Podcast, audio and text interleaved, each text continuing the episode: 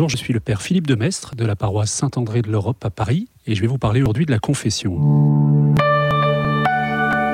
Il faudrait faire un sondage auprès de, tous les prêtres du monde, et notamment ceux qui confessent dans les sanctuaires à Lourdes, à Medjugorje, à Paray-le-Monial, le nombre de fois qu'ils ont entendu cette réflexion.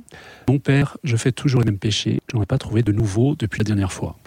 Ce on pourrait leur répondre malicieusement, figurez-vous que c'est pas péché de ne pas en faire de nouveau. Et d'ailleurs, c'est peut-être la définition du péché, c'est peut-être ce qui caractérise le péché, c'est les répétitifs.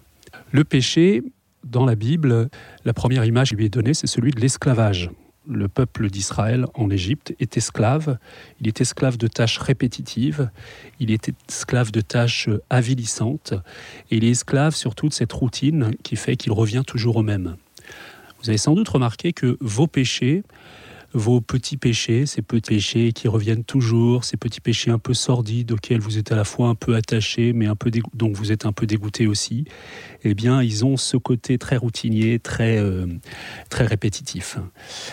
Ben, figurez-vous que quand on pêche, on se soumet à celui qui a juré d'être notre maître et qui veut nous maintenir en esclavage de manière plus, plus efficace et plus euh, rigoureuse encore que Pharaon avec le peuple d'Égypte. Donc ne vous étonnez pas que le péché soit répétitif, ne vous étonnez pas que vous ayez souvent à le répéter d'une confession à l'autre. Il reste pas moins que dans cette répétition, il y a un problème parfois. Peut-être que on pourrait renouveler notre manière de voir notre vie et on pourrait renouveler notre examen de conscience. Et c'est de ça que je voudrais euh, vous parler aujourd'hui.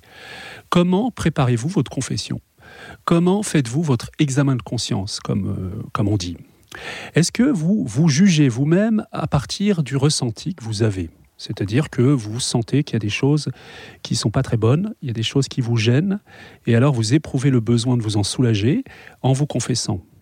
Si vous faites cela, c'est toujours ce que nous faisons un peu, en réalité vous restez enfermé en vous-même, puisque c'est toujours vous qui vous jugez, c'est vous qui appréciez ce que vous sentez bon ou mal.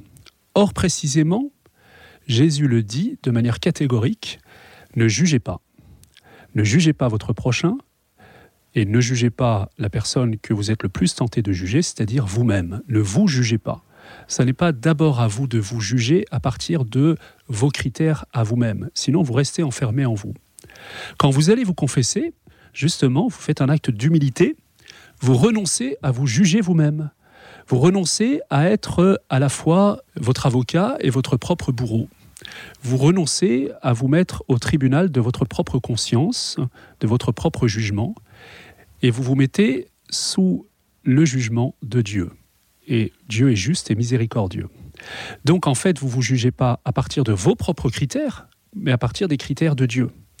C'est très important ce point-là, parce que des gens vont s'accuser, comme ils disent, d'ailleurs on pourrait discuter de cette expression, mon père, je m'accuse, alors que dans la Bible, l'accusateur, c'est le diable.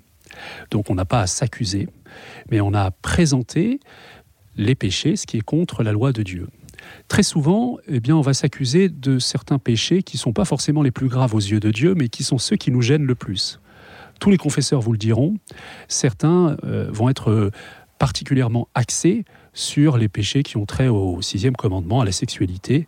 Et donc, dès qu'il y a un écart dans ce domaine-là, ben, comme c'est quelque chose qui trouble le sentiment qu'on a de nous-mêmes, eh bien tout de suite on va s'en confesser. Mais il y a des péchés beaucoup plus graves, le fait d'avoir blessé son prochain, qui en fait ne nous trouble pas beaucoup et qui euh, et qu'on va pas accuser. Donc comment faire pour être dans la vérité?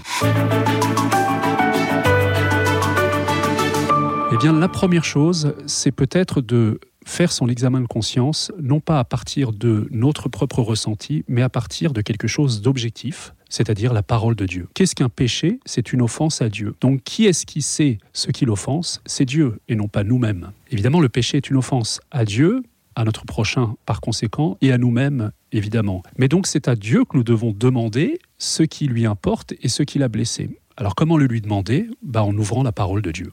C'est la parole de Dieu qui dénonce nos péchés. C'est la parole de Dieu qui met de la lumière dans nos vies et qui met en lumière certains péchés. Exemple, dans le chapitre 25 de Saint Matthieu, vous avez le jugement, le jugement final. Le Seigneur, lorsqu'il reviendra, jugera les brebis et les boucs et l'invitera les unes à droite à entrer euh, au paradis et puis les autres iront dans la région des pleurs et des grincements de dents. Et le critère du jugement est celui-là.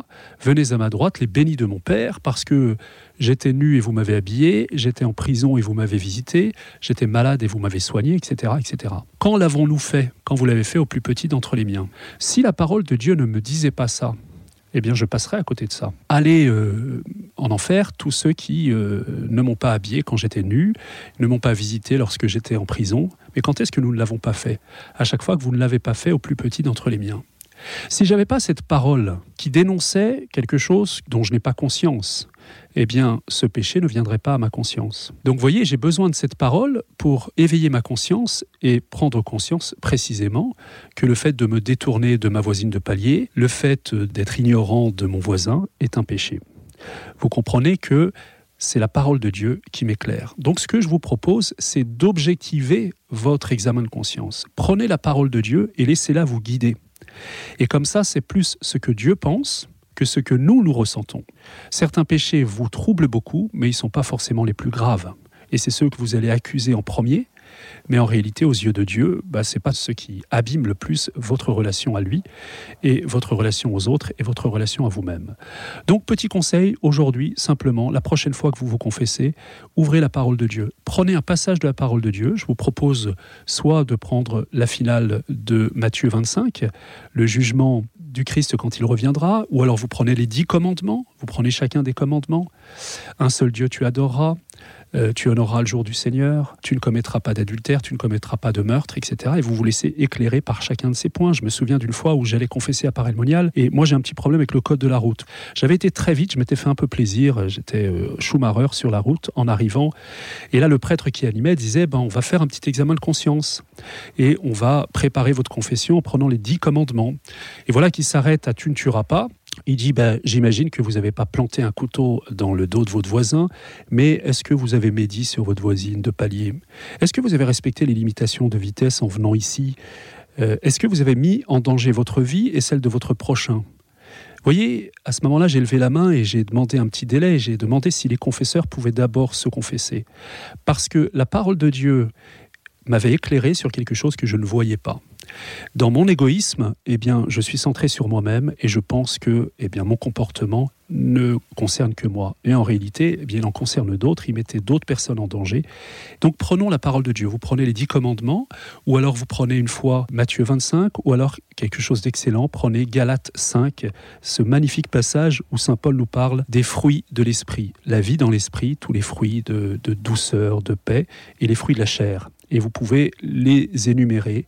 Et vous verrez que votre confession sera nouvelle, que vous aurez de nouveaux éclairages et de nouveaux progrès. Bonne confession à tous.